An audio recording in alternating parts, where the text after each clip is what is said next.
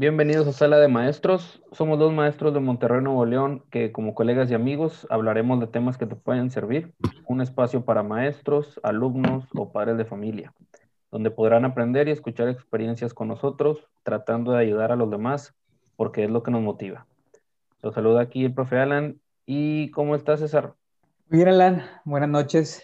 Este, perfecto. Iniciando otra semana después de este puente del mes de febrero. Bueno, que, fue entre febrero y enero, y pues poco a poco avanzando en, en lo que es el ciclo escolar y contando los días para ver cuándo regresamos a las aulas. Ah, Pero bueno, creo que me voy a acabar ahí la pista en lo que termino de contar. Nada, yo digo que este año ya no, pero, pero bueno. Eh, César, tenemos una invitada el día de hoy, ¿verdad? Alguien que, que casi no conozco, alguien que, este, ha sido muy buena conmigo, la verdad, una muy buena compañera, muy buena amiga, pero vamos a presentarla. Eh, les va a gustar mucho la invitada el día de hoy y tiene muchas cosas padres para contarnos. Bueno, para los que nos estén escuchando, hoy vamos a platicar con Miss Ruth Ojeda. Ella es licenciada en Ciencias del Lenguaje con acentuación en enseñanza del inglés Además, tiene una licenciatura en educación secundaria, eh, la especialidad en ciencias, tiene una maestría en educación y actualmente trabaja en una secundaria pública en el municipio de San Nicolás, además en una universidad privada en el municipio de Monterrey. Eh, un gusto tener hoy, como dijimos hace ratito, a Miss Ruth. ¿Cómo estás? Muy bien, chicos. Eh, gracias por haber invitado. es un honor estar aquí con ustedes en su podcast de maestros. El mejor de Número uno en Spotify. Hablan, es que nosotros nos medimos este, a sí mismos, entonces vamos avanzando semana con semana, por eso digo que es número uno. Alan, y yo digo que Ruth, Ruth este, nos da mucho gusto tenerla aquí, es una experta, tiene una expertise en el, en el área de docencia, en el área educativa. ¿Por qué? Porque no me lo vas a creer, pero ella hace cuenta que estudió demasiado. O sea, yo cuando la conocía estaba estudiando la licenciatura y aparte iba el sábado a la normal y luego después creo que hizo una maestría y luego aparte iba los domingos o estudió entre semana y hasta los días feriados estudiaba ella. Este, y eso, quieras o no, el hecho de estar también como alumno, pues para el área de la docencia, pues también te dado cierta ventaja o, o mucho conocimiento para poder aprender de las demás personas. ¿Qué tanto estudiaste, Ruth? ¿Por qué estudiaste tanto? Obviamente sabemos que, que, lo necesitamos en nuestra carrera, pero ¿qué te alentaba mucho a, a, estudiar? Platícanos de esos domingos, esos, esos sábados estudiando, ¿cómo era y por qué? Fíjense que cuando estaba estudiando, bueno, que estudié junto con el maestro César o con César, eh, pues no, nunca me pasó por la cabeza estudiar muchas carreras. Yo, yo creo que nada más quería estudiar pues la carrera de en filosofía y letras, pero pues ustedes sabrán que como maestros hay que seguir preparándonos y no nada más estancarnos como que una sola carrera y ya. A ver, en, en mi trabajo, en el mismo trabajo siempre. Y yo creo que yo estudié más que nada porque pues como anteriormente se podía avanzar en cuestión de estudios en la Secretaría de Educación entonces, pues yo, yo dije, pues le voy a apostar a la normal. Entonces estudio otra carrera, puedo avanzar o incrementar un joven, pero estoy aquí en la misma, en la misma situación, siendo maestra frente a grupo. Y, este, y la maestría pues la estudié también porque dije, pues algún, algún día me va a servir. Todos los estudios sirven. Y pues ahí en ese momento dije, ay, no, la maestría no, no me va a servir de nada y ahorita es lo que me ha mantenido, yo creo que es parte de trabajar o poder trabajar en una universidad, en una preparatoria. Y pues sí, pues estudié los sábados, es algo muy difícil porque yo iba los veranos, o sea, en vacaciones, iba los sábados, entonces es como que parte de tu vida y dejar otras cosas por estar yendo a una escuela es muy cansado y muy pesado, pero pues ya, el tiempo pasa y lo terminé en seis años. Ok, ok. Oye, sin afán de, ofender, voy a, citar lo que decía una vez un, amigo sobre otra maestra que estaba haciendo citación.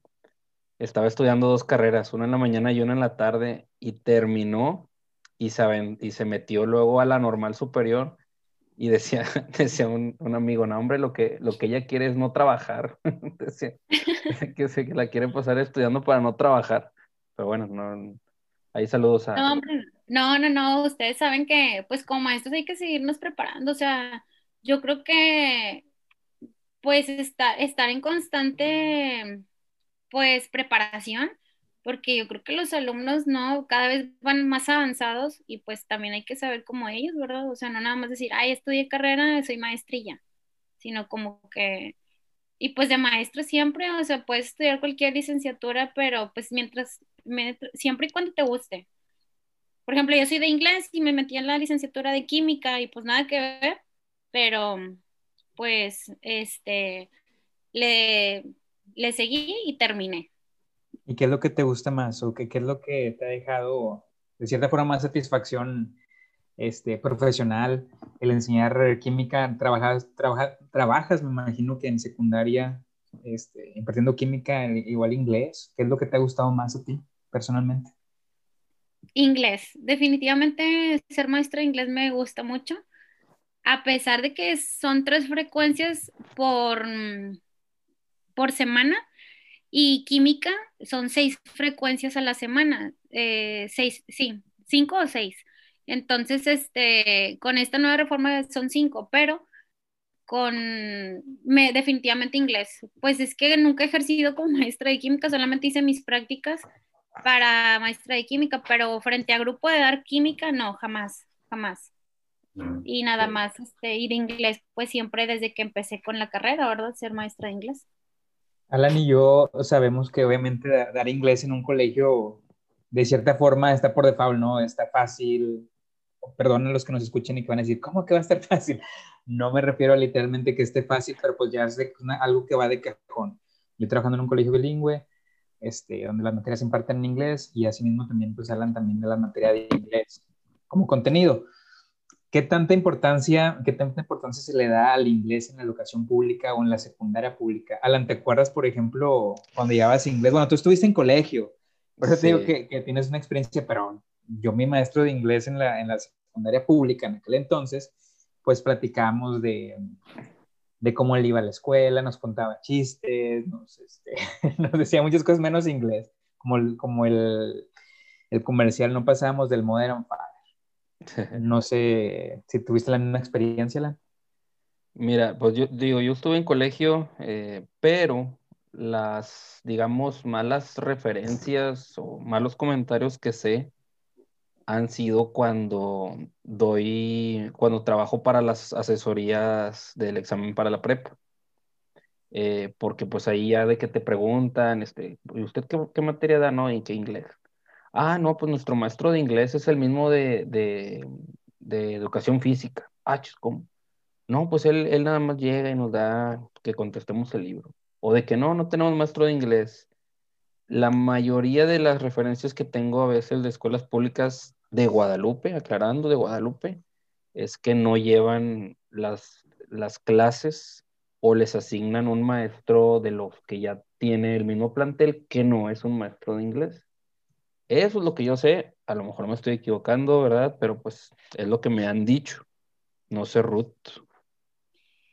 Fíjate que anteriormente sí era muy así como que mm, tú vas a una escuela como maestra nueva, no hay espacio y en esa escuela necesitan un maestro de inglés y tú llegas como docente nuevo y dicen, ah, bueno, este está, está este espacio para ocupar un lugar de un maestro y tú vas a la licenciatura, tú vas, por ejemplo, o eres licenciado para dar clases de matemáticas y si está el espacio de inglés te meten a dar clases de inglés.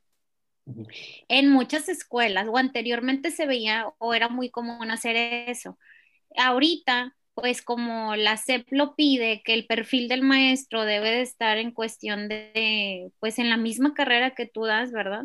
O que tú estudiaste, y estar frente a grupo con los alumnos. Imagínense si ustedes, no sé, son de inglés y luego vete al aula y sé maestro de matemáticas, pues es algo muy complicado, ¿verdad? Principalmente porque no tienen las, tiene, tenemos las bases, pero pues no tenemos los estudios de la preparación para enseñar matemáticas. Y imagínense a un maestro de química que va a una, una, escuela nueva y que le digan, ah, maestro sabe que va a dar inglés y que no tiene nada de conocimiento de inglés, ni un curso, ni nada, ni nada. Entonces, pues sí, es, es, sí pasa, todavía sí pasa, este, pero pues yo creo que los maestros ahí hay que sobrellevar y esperar a que les toque el turno, ¿verdad? Gracias a Dios a mí no me ha pasado, porque digo, ay no, yo creo que si me dicen matemáticas, ay no, mejor yo creo renuncio o no sé.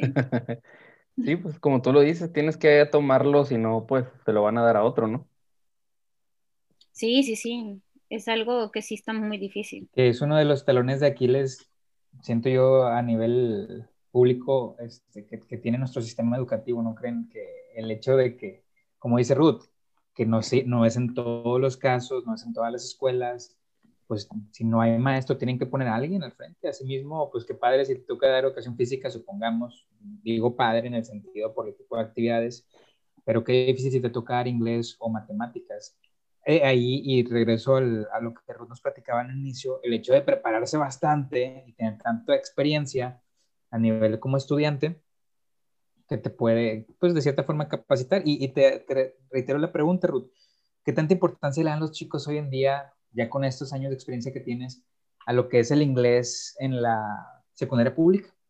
Mm, yo creo que sí les interesa más. Yo creo que el hecho de que las mm, redes sociales ahorita es de que el boom les interesa un poquito más aprender inglés, como que les llama la atención o hay curiosidad, principalmente que escuchan música. Entonces yo creo que eso es como que, ah, escucho música en inglés, quiero aprender inglés.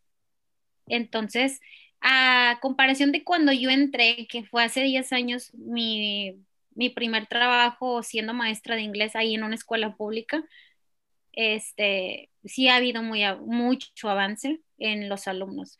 Principalmente que hay más como interés, o sea que, ah, yo quiero aprender inglés, sí, enséñame inglés o prepáreme para entablar una conversación o aprender nuevas palabras. Entonces, yo creo que sí ha habido bastante avance y no como antes, antes era de que pues casi creo que los alumnos querían que les tradujeras todo, o sea, maestra, tradúzcame la, la canción. Ellos como que ellos así aprendían, entonces ahorita ya no es así, ya no tanto es enseñar de que a ah, traducir todas las letras o todas las letras de canciones, etcétera. Entonces sí, sí, no como en un colegio, ustedes por ejemplo que trabajan en un colegio pues es todo bilingüe. El niño si no habla inglés, pues es reporte, casi creo, bueno, no sé, ¿verdad? Es lo que me han comentado. Pero acá no, acá pues tienes que hablar inglés, pero pues también hay que hablarles un poquito pues español. Ya depende cómo nosotros eh, demos la clase, ¿verdad? O preparemos la clase. Ok. Oye, aquí de hecho, bueno, digo, estamos hablando de inglés, pero siento que también ya se está generando mucha curiosidad en, en aprender coreano en los alumnos y no tanto porque ande aquí la, la Kia, sino por el, el K-pop. Ahorita que está de moda los, los grupitos así de, no sé si ustedes los conozcan. Eh, muchas de mis alumnas andan ahí aprendiendo y dicen una que otra frasecilla y yo así como que, pues no sé ni qué está diciendo, a lo mejor ahí me la rayó, pero ya al menos andan diciendo algo, ¿no? ¿No les ha tocado a ustedes? Sí, creo que las series, también como que las series, eh, hay muchas series de, este, de coreanos, entonces como que eso les interesa y hasta ellos mismos buscan como que aplicaciones para aprender coreano. Sí, sí. y las canciones, el, hay un grupo también que es muy famoso coreano y para las, las niñas o las chicas y les gusta, no sé cómo se llama, no me acuerdo el nombre, pero les gusta bastante, hasta las traducen las canciones y aprenden nuevas palabras. Yo también he escuchado, no nada más, yo creo que tú pero eso, es como que, no sé, te dicen algo y es como que, ay, no, no, yo no sé ese idioma. Sí, sí, sí. Es, parte de los, que es parte de los beneficios, eh, Alan Ruth, que nos ha dado esta globalización o el cómo hoy en día se manejan los chicos y, bien lo dicen ustedes, yo creo que todo parte del interés de querer aprender, porque obviamente llega el maestro de inglés, llega la maestra de francés, que es lo más común que se, que se da aquí en, en, Monterrey, digamos en algunos sistemas un poco más avanzados hasta trilingües. Este, y pues a ver lo que me enseña y esperar a recibir, a recibir, a recibir. Cuando pues lo, lo, lo ideal es digo, no haber un maestro para cada niño, no vamos a romantizar este podcast otra vez. Lo ideal es obviamente que haya un, algún idioma para cada niño, pero pues es el despertar el interés de los alumnos. Yo creo que eso es este súper básico. Y en tu caso, Ruth, ¿cómo lo haces? ¿Cómo te gusta a lo mejor captar la atención de los chicos en tus clases en el día a día? Ay, fíjate que desde que yo creo que empecé a ser maestra, siempre era como que el pizarrón y nada más, porque pues en la escuela pública o donde yo trabajaba, no en todas las escuelas, eh, había a lo mejor un proyector y pues yo no podía llevar mi computadora, pero siento que con esto ahorita, hoy en día, como que capta mucho la atención en el, el hecho de que yo haga una presentación de PowerPoint, que les ponga un video, que les ponga a lo mejor una canción al inicio, que proyecte algo, como que los alumnos a veces son muy visuales, entonces eso atrae a que, pues, el aprender inglés, o sea, mi clase de inglés, que digan, ah, voy, me interesó no nada más estar escribiendo, escribiendo, escribiendo en el pizarrón, ¿verdad?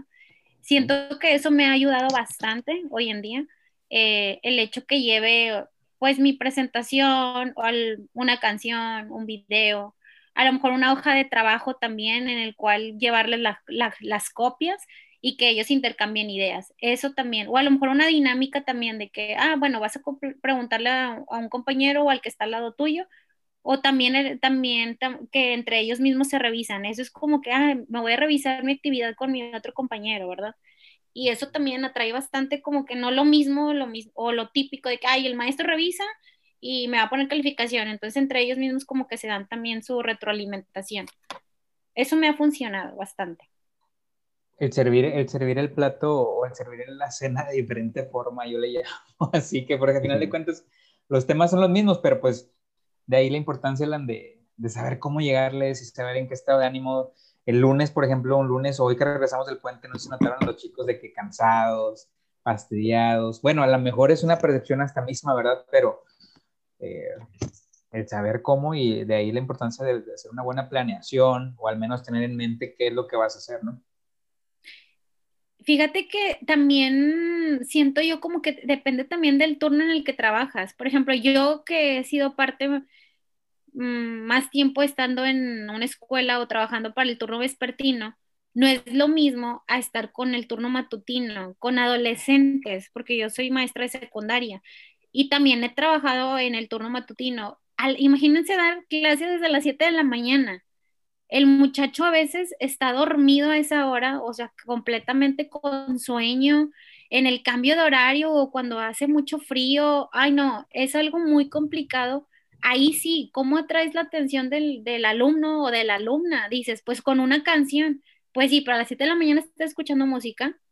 Es como que, sí, o sea, Ajá, eh, muchos maestros o a lo mejor unos de ustedes también a lo mejor hacen como una activación, o sea, un estiramiento con el muchacho, un ejercicio con tal de que despierten, porque a las 7 de la mañana ellos deben estar ahí a las seis y media en la escuela, bien dormidos, así, bien dormidos.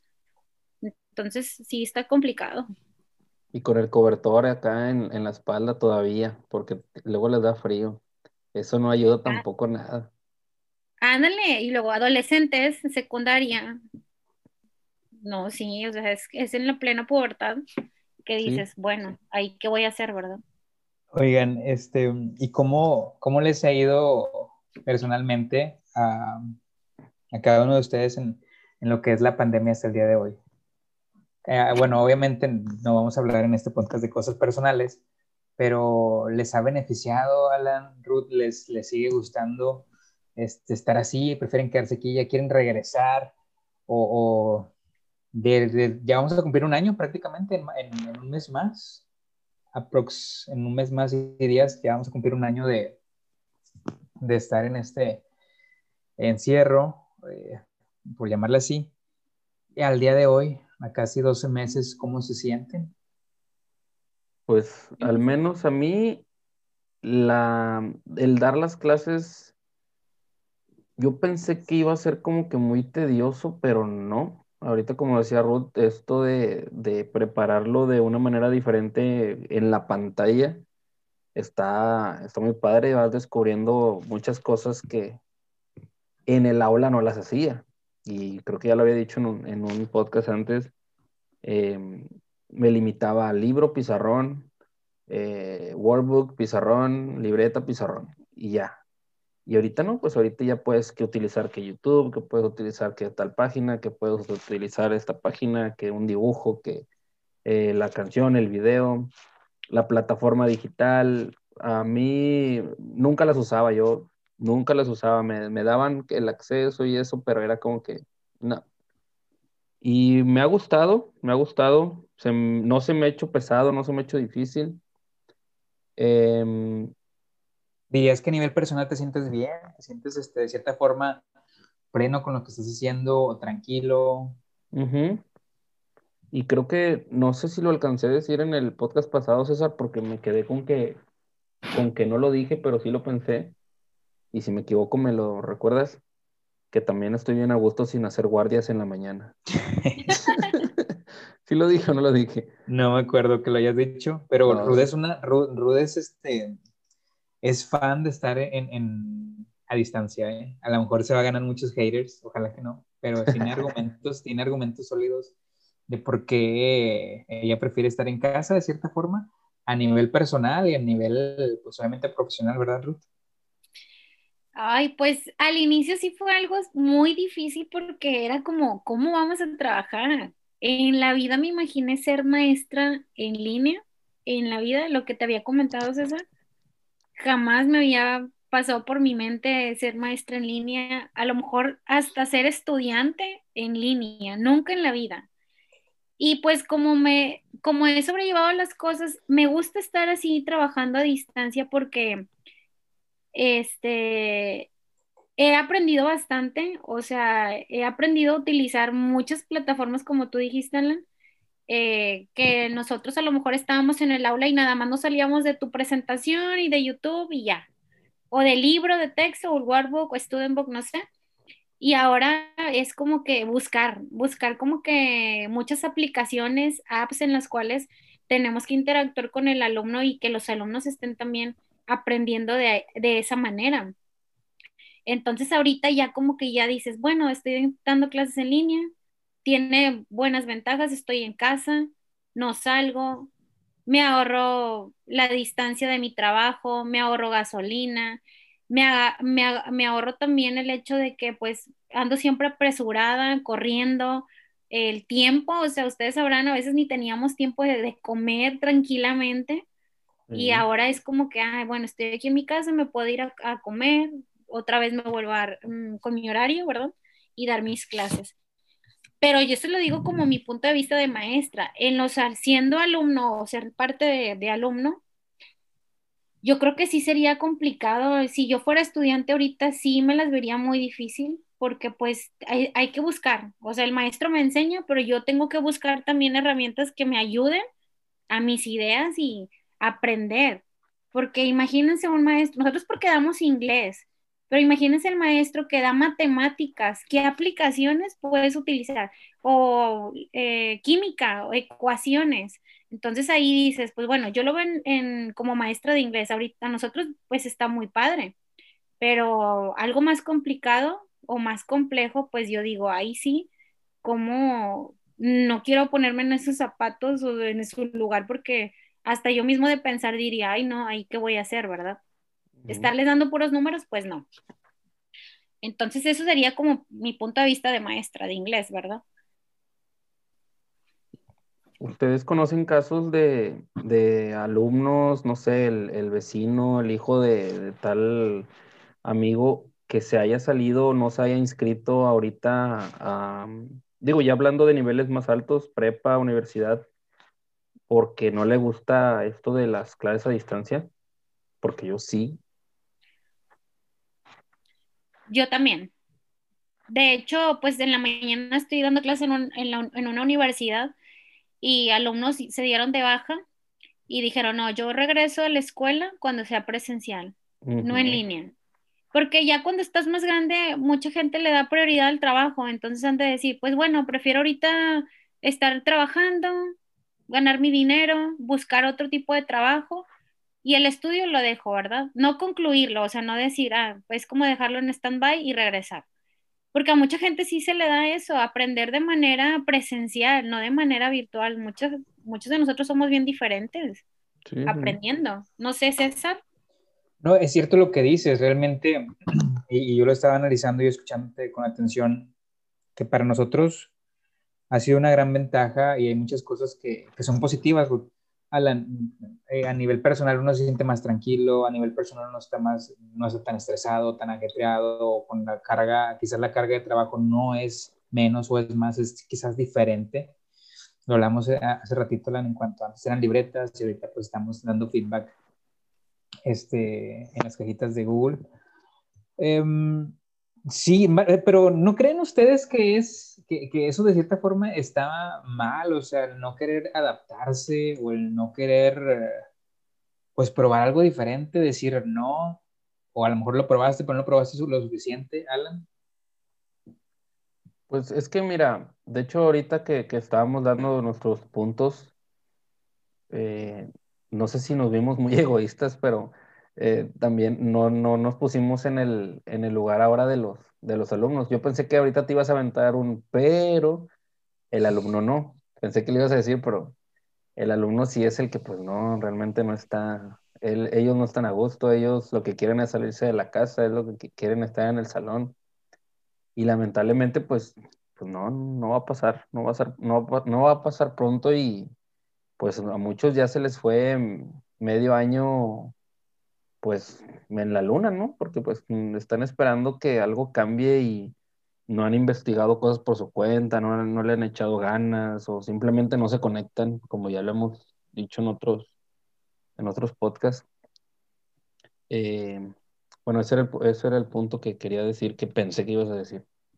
No, no, bueno, es, es sí, sí comparto contigo. Simple sencillamente yo, yo traía una percepción diferente que saliéndonos un poco de nuestra burbuja, Ruth, nos ponemos a pensar, igual a lo mejor tienes más conocidos a nivel de escuela pública, de esos maestros, por ejemplo, maestros rurales que tienen alumnos que ni siquiera tienen internet, esos alumnos que están pues en diferentes comunidades que no nos ponemos a pensar en ellos, que son los, los, los últimos que les puede tocar o el último a lo mejor eh, que pueden recibir cierta información en alimentación de su maestro o acompañamiento. Quizás habrá casos, nos gustaría saber, que nos dejen en los comentarios casos de alumnos o de, de grupos de cómo le hacen en esas escuelas.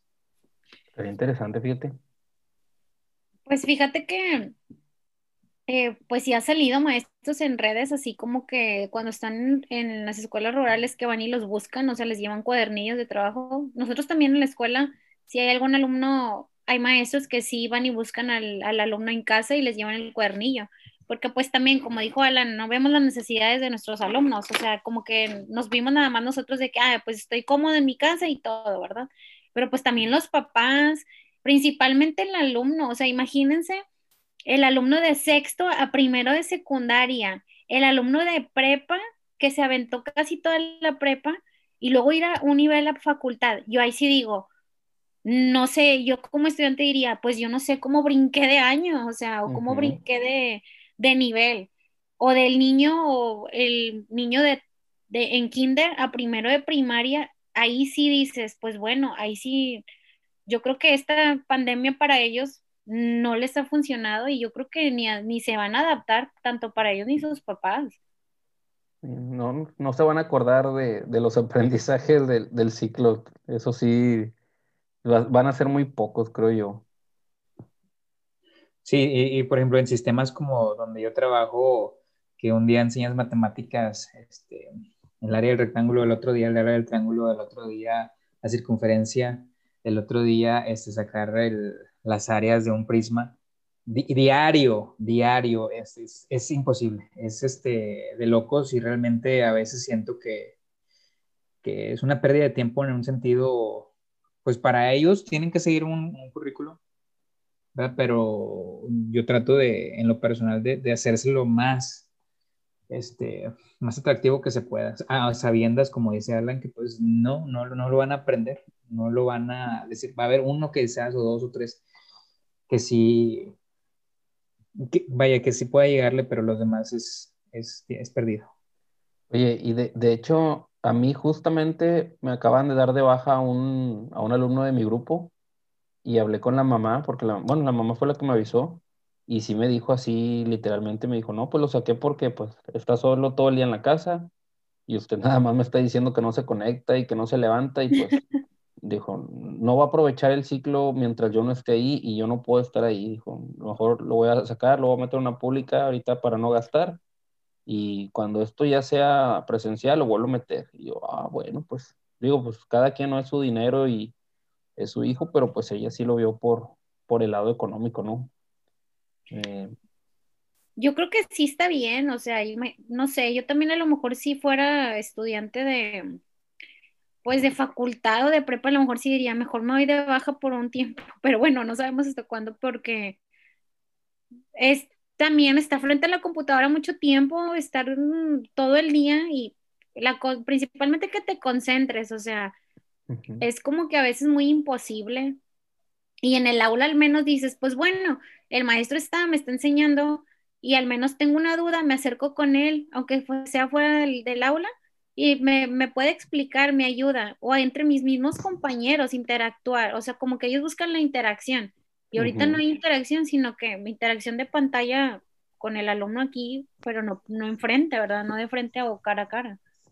Bien, y con todo esto de la tecnología, algo que pues de cierta forma a nosotros como maestros nos ha beneficiado, resumiendo este, el punto y diciendo también que a los alumnos ha sido demasiado difícil, vamos a empezar a ser un poquito más positivos.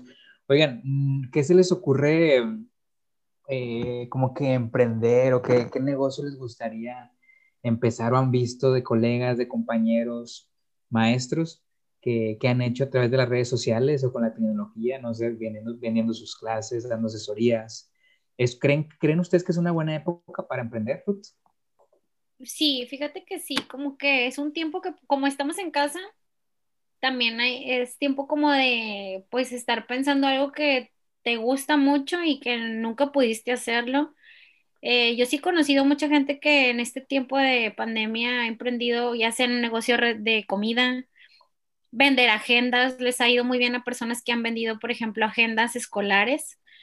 Hay otras también que han hecho eh, el, grupitos de alumnos y van a casa.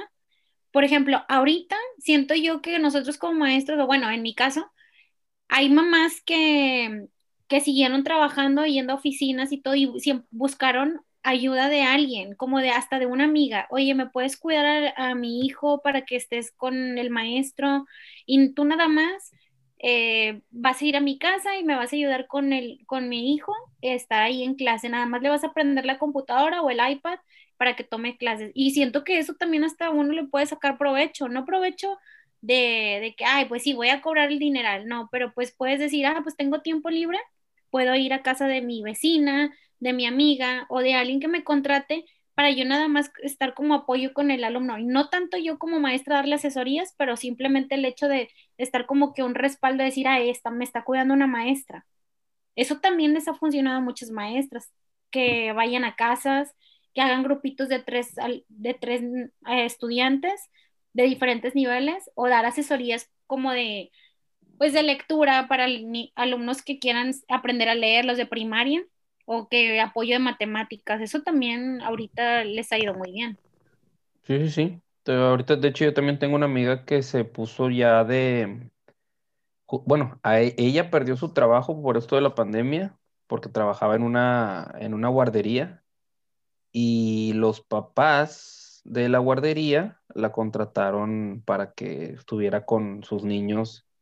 Em, ella en su casa tiene a tres a tres. Digo, yo sé que a lo mejor por salud y eso no debería y eso, pero según este, pues fue un acuerdo entre papás y todo, tiene a tres niños y luego en la tarde se va con otros, otros dos, otros tres, que también era de los que cuidaba.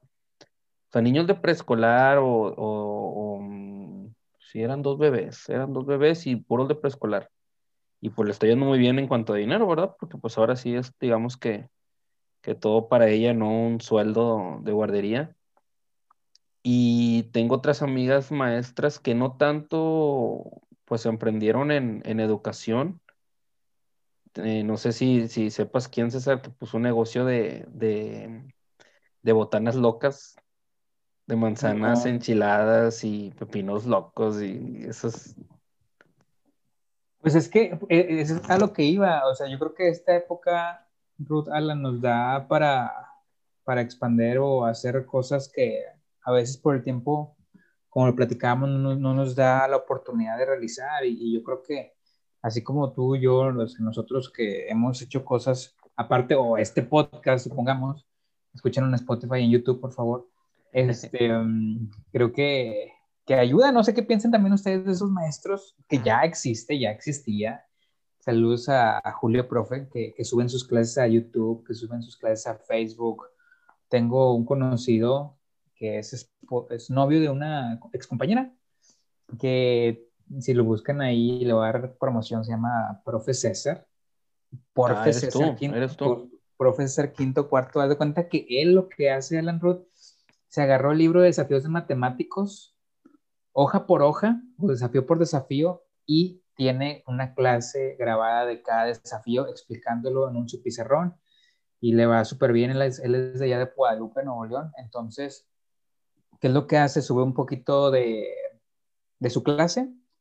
Entonces, si tú quieres ya comprar la demás clase, ya le mandas un mensaje y él te manda el video de la explicación. Si te gustó la explicación de lo que está haciendo en matemáticas, la mandé. Pues la verdad, sí he visto algunos videos de él para algunas cosas que no sé de mate y, y, sí, sí sirve. Yo creo que es buena época, la verdad es, es, es este, es lo que deberíamos aprovechar todos, ¿no creen? Y yo creo que también aprovecharlo y que sigas, o sea, no nada más por época de pandemia, o sea, si te funcionó, quédate ahí, como dice Alan, o sea, mi amiga se dedicó a hacer como que guardería en su casa o cuidar. Bueno, ¿cómo sabes que eso también es algo que a ti te va a funcionar en un futuro, que hasta tu propia guardería puedes poner, no sé, ese tipo de cosas que, que no nada más como que, ah, pues es que me contrataron para algo extra, pero quedarte ahí, como que si te funcionó, quédate ahí y seguirle, o sea, ver cosas o tener visión y decir, ah, bueno, voy a poner este negocio, ya me funciona, le voy a seguir. Entonces yo también digo, sí, o el de negocio de manzanas o lo que sea, y seguirle, no nada más de que pues si se regresa toda la normalidad, que algún día vamos a regresar, y olvidarte de lo que hiciste, porque pues de eso sacaste dinero y, y aprendiste y aparte ayudaste a ciertas personas, ¿verdad? Sí, sí, sí. De hecho, algo, algo que yo eh, ahorita desde que estoy trabajando desde casa, eh, retomé como trabajo adicional también, eh, fue lo de las traducciones. Eh, yo tengo un, tengo un conocido que tiene un canal de YouTube y él me pide traducciones para él narrar las cosas que me manda. Y antes yo le decía, no, ¿sabes qué? No puedo, ¿sabes qué? No lo voy a poder armar en el tiempo que quiere. Y pues ahorita como estoy en la casa, eh, no tengo tiempo de traslados y esas cosas, lo retomé y pues con eso me, me estoy alivianando un poco de, un poco de dinero que antes no, no recibía. Y que también pues me, me aliviano con lo de la rebaja que me hicieron en mi trabajo por la pandemia, que todavía estoy muy molesto por ella, pero eso es otro tema. Pues, pero, las traducciones está súper bien porque pues es algo que te gusta y algo que sabías, pero pues no tenías el tiempo y ahora que lo tienes, dices, ¿qué tal? Pues, pues es un negocio más o que alguien te conozca más y te puede pedir un trabajo extra. Y ahora sí, yo creo que ahorita no es como que, ay, no tengo tiempo, al contrario, todo lo que llegue extra, le podemos, eh, podemos hacerlo, ¿verdad? Sí, sí, sí. Y, y es algo, eh, pues gracias a la carrera del, del, inglés que dices, ah, mira, pues ahorita me aventé estas tantas páginas y me gané 500 pesos en una hora. Ah, muy bien, muy bien. O pues ya cuando me aviento, eh, que me manda videos completos. Una vez me mandó un libro, ahí sí me tardé, sí me tardé más, pero pues también es, es muy, muy bien pagado ahí. Mm, digo, yo trabajo directamente con él, no sé cómo, cómo paguen en, en páginas, porque yo sé que hay páginas donde te registras y te, y te asignan un trabajo a traducir, ahí sí no sé. O hay otras donde te hasta traduces llamadas, ¿no? Bueno, eh, trabajas de intérprete. Pero no, bueno, eso ya es otro tema, de hecho. Que está bien, a eso quería llegar realmente, ver ciertos de algunos de los beneficios que nos ha dado este, la pandemia a nosotros como docentes. Asimismo, es, estar conscientes también de que ha sido difícil para los alumnos, este, pero pues un llamado a aprovechar este tiempo y aprovechar lo que, lo que queda, esperemos que sea poco y como dice Ruth, a final de cuentas que, que, que tomes una decisión y puedas decidir entre, entre hacer una cosa u otra o tomarlo ya de, de planta. Ahorita que decías, Alan, de, mm, de la cuestión económica y que todavía sigues molesto con eso del, del rebaje, que a muchos, a muchos este, compañeros les pasó, inclusive mucha gente perdió su trabajo, ha perdido su trabajo y lo platicábamos ahorita, tuve alumnos de la universidad que no se inscribieron porque perdieron su trabajo. Hay algo muy interesante que está sucediendo ahorita en, en la CEP o estos días, estas últimas semanas, este, que sé que muchos, a muchas personas que no están, que no conocen mucho de esto como nosotros nos interesa y por curiosidad y pues también obviamente es esto de la promoción horizontal, que a veces de repente hay, unos, unos términos este, bien sacados de la manga, pero Ruth, Ruth, sabe un poquito de esto, o ¿qué, qué es lo que sabe Ruth? Digo, tampoco quiero comprometerla, ¿verdad? De que sepa mucho, pero sé que ella está enterada por, porque está en, en todo esto, ¿no? Fíjate que sí son términos muy, como que dices, promoción horizontal y promoción vertical. Bueno, ahorita vamos a hablar de horizontal porque es lo que ahorita está muy, muy hablado. Quiere decir horizontal, haz de cuenta que es, mm, es como una línea, pero nosotros estamos sobre esa línea, o sea, tenemos incentivos. Y la vertical, haz de cuenta que es ascender a lo que tú quieres ser coordinador, director, subdirector, eh, supervisor. Pero ahorita vamos a hablar del horizontal. El horizontal, haz de cuenta, yo como maestra, teniendo 12 horas base frente a grupo, yo puedo concursar a un examen para yo tener un incentivo. ¿Qué quiere decir un incentivo? Algún porcentaje de mm, porcentaje de dinero en el cual me va, me va a pegar en mi sueldo que yo gano y me van a aumentar, ¿verdad? O me van a incrementar de sueldo.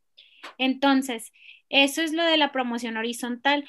Todos los maestros pueden participar ¿Qué tipo de maestros? Teniendo horas frente a grupo, son 12 horas y podemos presentar, ¿verdad?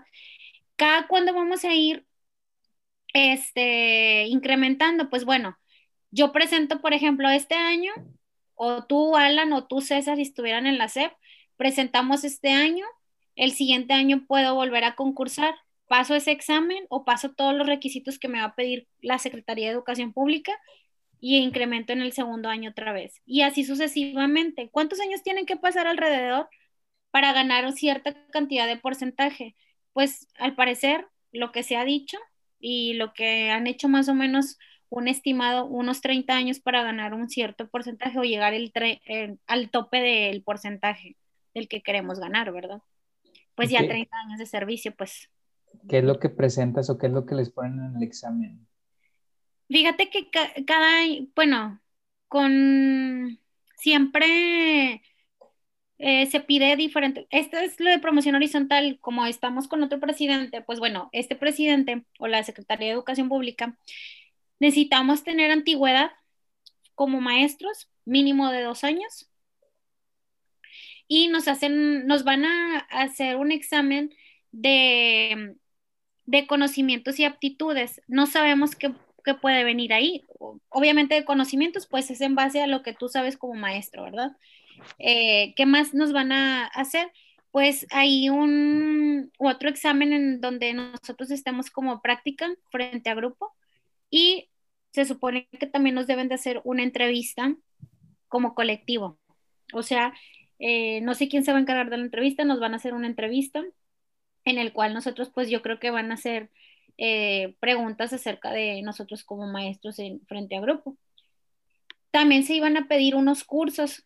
Como maestros debemos de tener ciertos cursos para poder mm, tener cierto puntaje, pero hasta ahorita creo que los van a los van a cancelar porque hubo muchos maestros que pues que hacían los cursos y que no los terminaban o que también hacían los cursos y pagaban por comprar los diplomas. Entonces mejor dijeron, y mejor cursos. No, no sabemos si el, si el diploma sea real. Entonces nada más va a ser el examen. Y pues lo cierto es lo que te pedí, bueno, lo que les mencioné ahorita. tenemos que tener dos años de antigüedad, ser maestro. Si yo doy inglés, pues bueno, ser maestra de inglés frente a grupo y tener grupos a mi cargo, ¿verdad? Es, todo eso tiene un cierto, cierto puntaje. Y esa era mi pregunta también, o sea, ¿qué tan verídico es, qué tan verídico lo sientes eh, en el sentido de que hay mucha gente, pues, aprovechándose, es la palabra, aprovechando estas bondades, estos privilegios, bueno, no privilegios o, estos, em, pues sí, eh, eh, parte de lo que es el sistema eh, público de la SEP y, los, las prestaciones que puede tener nuestro trabajo, qué tan verídico es y qué tanto conoces de gente, la mejor que dices, oye, ¿por qué está este aquí? Pues es como en todos los trabajos, o sea, entras y dices, ay, ¿por qué entraste, verdad? Todos de alguna forma u otra entramos porque, ah, pues es que mi tío era maestro, mi mamá era maestra, cierta eh, influencia en la cual algún familiar tuvo, ¿verdad? Pero eso se veía muy, mucho antes, ahorita es como que, ah, quiero ser maestro, pues bueno, vas a ser maestro, pero vas a presentar para que tú tengas tu plaza, para que tú tengas tus horas frente a grupo. Y hay mucha gente que pues sí lo pasa el examen con muy buen promedio o con muy buen puntaje y pues se les da las horas que se necesita o más bien el maestro como se le, como se le prometió más bien.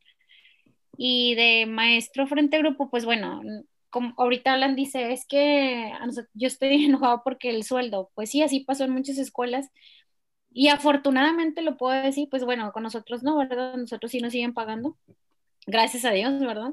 Pero sí nos siguen pagando como quiera, pues como si estuviéramos yendo a la escuela. Eso es una ventaja muy buena que, que hasta eso, ¿verdad? Que si no lo merecemos, yo creo que todos los maestros nos merecemos que nos paguen bien, porque si es mucho trabajo lo que hacemos. Es más, hasta damos de más, de más de nuestro tiempo. Correcto. Sí, pero pues muchas veces los, los dueños no ven eso, nada más piensan en ellos. Así es. Sí, sí, pues, pero pues, ¿qué le hacemos? ¿Qué le hacemos? Digo, afortunadamente no me corrieron, digo, no, eh, sí corrieron unos que otros maestros, pero pues eh, dije, no, pues hay que aprovechar que nos, nos dijeron que nos iban a bajar el sueldo para que no hubiera, según esto, este, más despidos. ah, bueno, pues ya que. Yo creo que hoy en día, hoy en día, como está la situación, menos, menos gente o menos chicos van a querer animarse a ser maestros. ¿Creen ustedes que, que en Nuevo León, al menos aquí en el estado, sea la docencia una de las profesiones top eh, o con más demanda? No, para ser maestro que sea una de más demanda.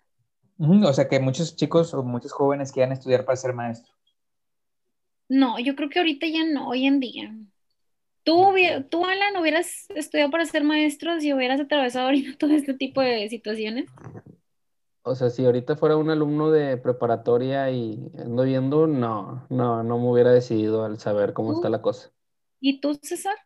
No, no, pues es que de hecho eso les iba a comentar. Aquí, por ejemplo, en, no sé, pues yo para empezar, ni aunque estuviera bien, no sabía si iba a ser maestro o no.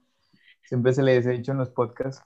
Este, pero la, la, carrera con más demanda es medicina, obviamente, aquí en el estado, y después las ingenierías. Ingeniería, sí, aquí en Monterrey. Eh, entonces, eh, obviamente por los sueldos, después está la administración y la contaduría, y te vas a leyes, entonces, pero pues es, es lo que pues nos, nos, separa o lo que es punto y aparte de otras profesiones, ¿no? Lo que platicamos en otros podcasts anteriores, la, vocación y el querer ayudar, sobre todo a las demás personas, no digo que los doctores no lo hagan, no digo que los ingenieros no lo hagan, obviamente cada quien en su rubro, pero pues sí, eh, un, una barrera muy grande es la cuestión salarial y eso ya es una realidad. Sí, sí, sí. No, yo sí se lo digo a mis, a mis alumnos o alumnas porque sí hay uno que otro que sí me ha dicho que, que van a querer estudiar para ser maestros. Y, y no, lo, no es por desanimarlos, pero pues es tampoco mentirles, ¿no? Y, si les digo, eh, aguas, aguas con lo que quieres, porque tienes que entrar a fuerza a la SEP, porque ahí en la SEP es donde está el dinero, la, la, la. Digo, yo cada que me entero de los aguinaldos que les dan, Ruth, no, no, me, me, me vuelvo loco. Quiero, una, quiero un aguinaldo de esos. Fíjate que es que yo creo que todos mm, se quedan con esa idea de que, ah, es que en la ganan bien. Sí, ganas bien, pero, por ejemplo, tu generación, la generación de César, mi generación, nos tocaron ciertas, pues se podrá decir como ciertos requisitos para nosotros ganar un buen sueldo, ¿verdad? Principalmente que tener la plaza. Ahora, pues tenemos que incrementar cada año o cada mm, convocatoria que salga, ahorita lo que comentábamos, lo de promoción horizontal, cada vez que salga alguna convocatoria, pues hay que estudiar y presentar. Si no, nunca vas a salir de donde estás. Y yo, por ejemplo, si yo tuviera 20 horas o si yo tengo 20 horas y si yo no acredito ese examen, no avanzo y ahí me estanco y ahí me quedo. ¿Por cuánto tiempo? Pues no te puedo asegurar, a lo mejor un año o dos años. Sí, sí pagan bien los sueldos de aguinaldo y todo, pero no todos ganamos el mismo dinero. Cada, acuérdense que en la CEP es como, el, depende de tus horas, de lo que tú tengas, pues es lo que vas a ganar. Pero como dicen, la CEP es a lo segurito, estás en un trabajo a lo segurito y ahí te quedas.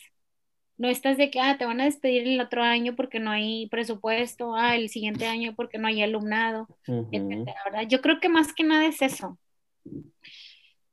Y este, pues mm, siento yo que todos tenemos las oportunidades, o sea, ustedes también presentar, o sea, o cualquier maestro, cualquier maestro que diga, yo trabajo en la escuela privada, pero pues también yo tengo la, la oportunidad de, a lo mejor obtener una plaza, prepararme, pues tienes que estudiar, ¿verdad?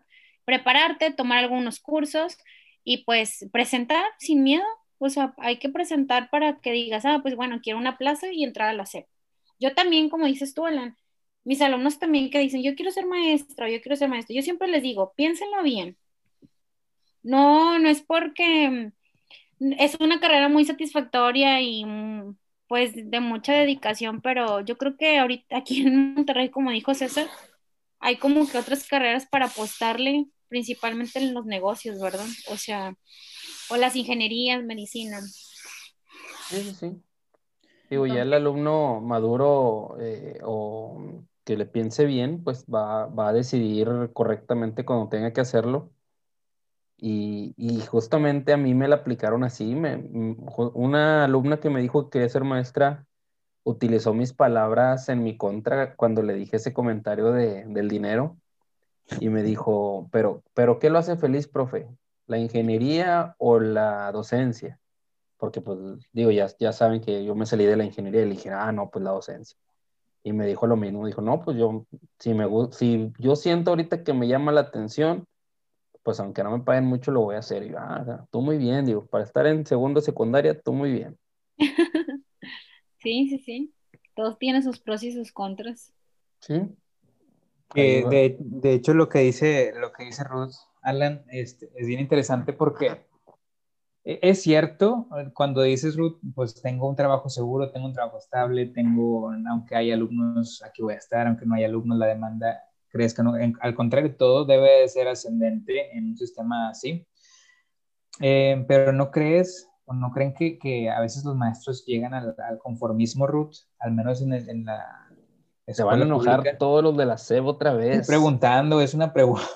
Ya nos odian, ya nos porque, odian. Porque de hecho tengo, tengo bases, hay, hay documentos, bueno, no que los haya estudiado, pero la, la OCDE, la OCDE, vaya, esta organización de, económica, este, que hace reportes, hace estudios, arroja una investigación hace dos años, donde dice que los mejores maestros en México se encuentran en las instituciones privadas, en las instituciones de paga.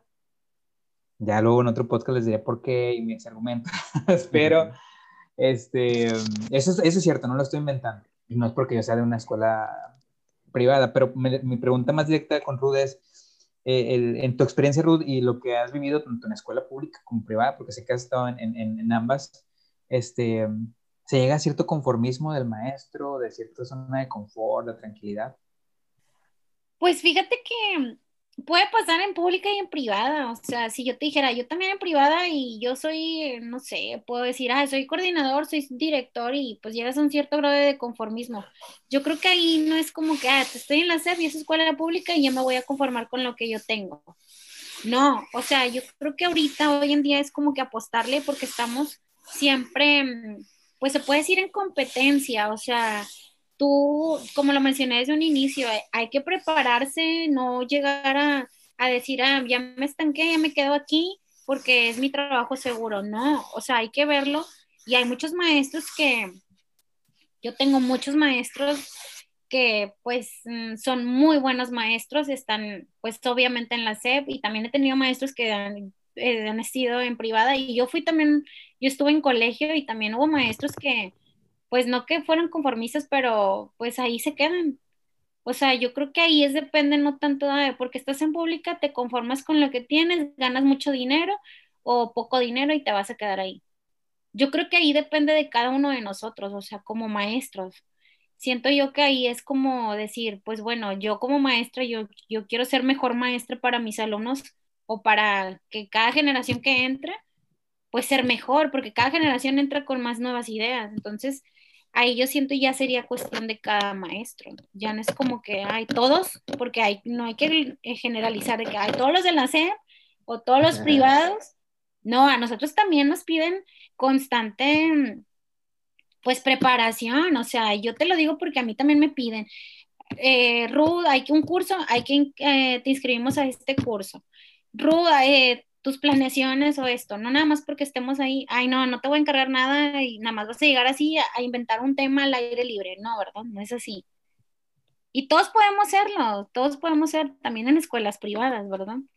Eh, defendió con ganas a los de la CB. Por eso, por eso quien se quedó a esta, a esta altura del podcast, que nos sigue escuchando, que voy a dar play, había dejado los temas padres al final.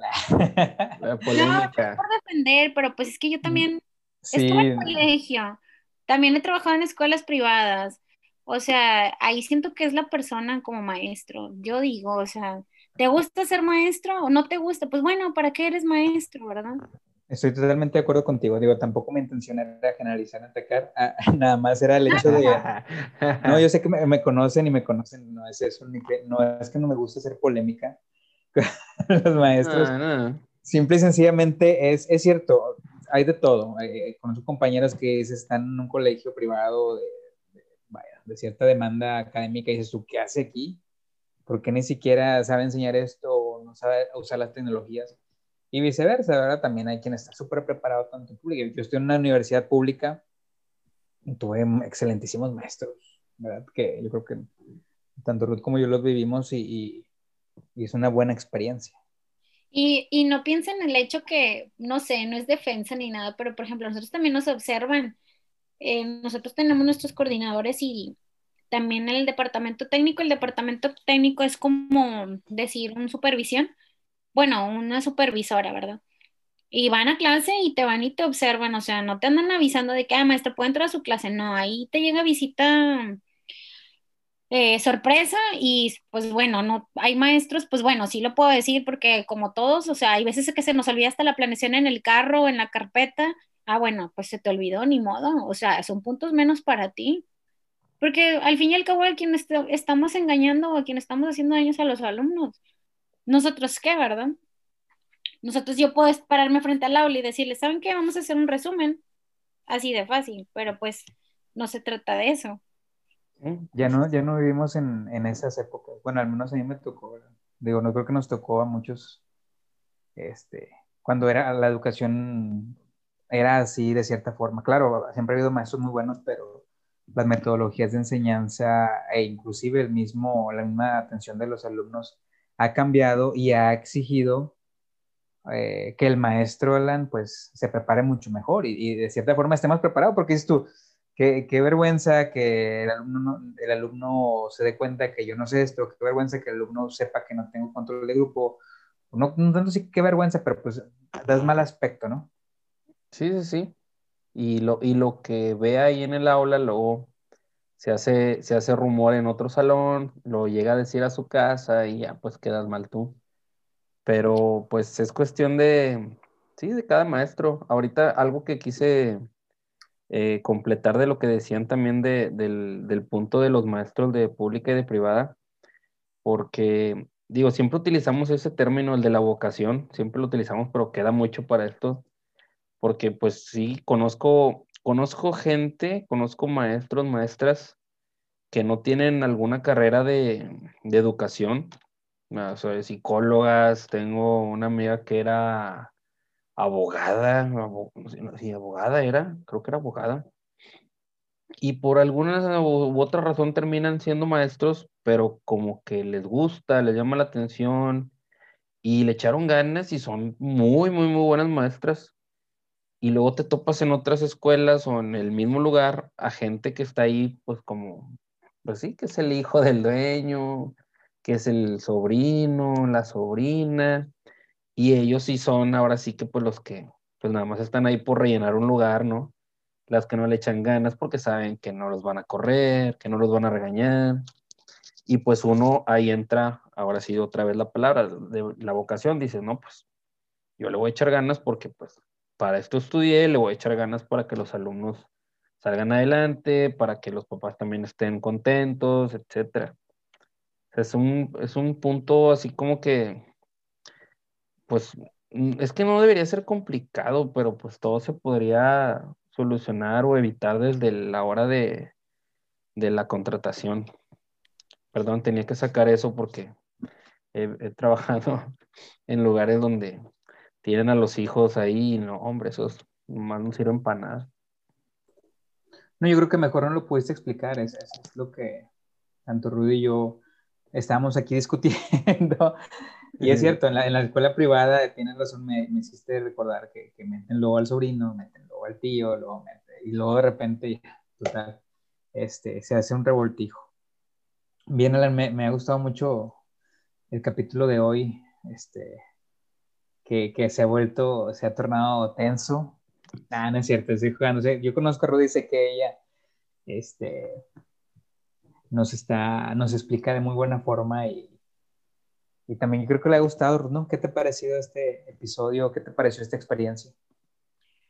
No, sí, está súper bien porque no hay como que alguien te entienda siendo maestro, ¿no? O sea, como que debes de sentirlo, o sea, la plática es como que somos maestros, cada quien tiene su experiencia de mucho tiempo o de poco tiempo, pero tenemos muchas anécdotas que compartir y aparte principalmente que pues todo va en base a, o que pues es frente, que estamos frente a grupo, ¿verdad? O sea, no nos ven así como decir, mm, somos alumnos, fuimos alumnos, entonces ahora estamos del otro lado. Ahora sí entendemos a nuestros maestros que fueron de nosotros y ahí sí decimos, pues bueno, tenían razón. Ahora sí les damos la razón. Así es, así es. No, pues muchas gracias por haber aceptado, Ruth. Esperamos que en otra ocasión aceptes nuevamente venir a platicar aquí con nosotros. Em, ya, ver, ya veremos a ver qué, temas se, podemos adaptar para, para tomar o retomar contigo.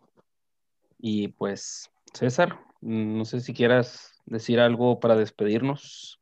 No, simple y sencillamente que, que nos sigan, síganos en Facebook, en Sala de Maestros MX, así mismo en Spotify y en YouTube denos la oportunidad, escúchenos un ratito, quizás esto lo debemos de decir al principio, pero quien llegó, quien llegó a este punto del podcast, brínquese los otros, no se va a arrepentir. Hay muchas cosas obviamente que nos vamos a equivocar, denos alimentación y muchas cosas en las que vas a estar de acuerdo, en las que no vas a estar de acuerdo, coméntenos y compártenos tu experiencia y si quieres participar, pues también estás súper invitado o invitada a estar con nosotros. No, y pues muchas gracias por haberme invitado. Gracias, Alan, y gracias, César. Este, me gustó mucho platicar, sobre todo que pues tenemos algunas ideas muchos, muy en común. No el hecho que seamos público o privado, sino que simplemente, pues así como que es lo que hemos vivido en nuestras experiencias, ¿verdad? Y sí, denle like a, a mis colegas maestros, que esperemos algún día jubilarnos pronto y dedicarnos a, hacer este, pues algo que nos apasiona más que algo que siempre queramos estar ahí. No digo que no quiero ser maestra nunca, ¿verdad? Pero pues no por toda mi vida. Muy bien.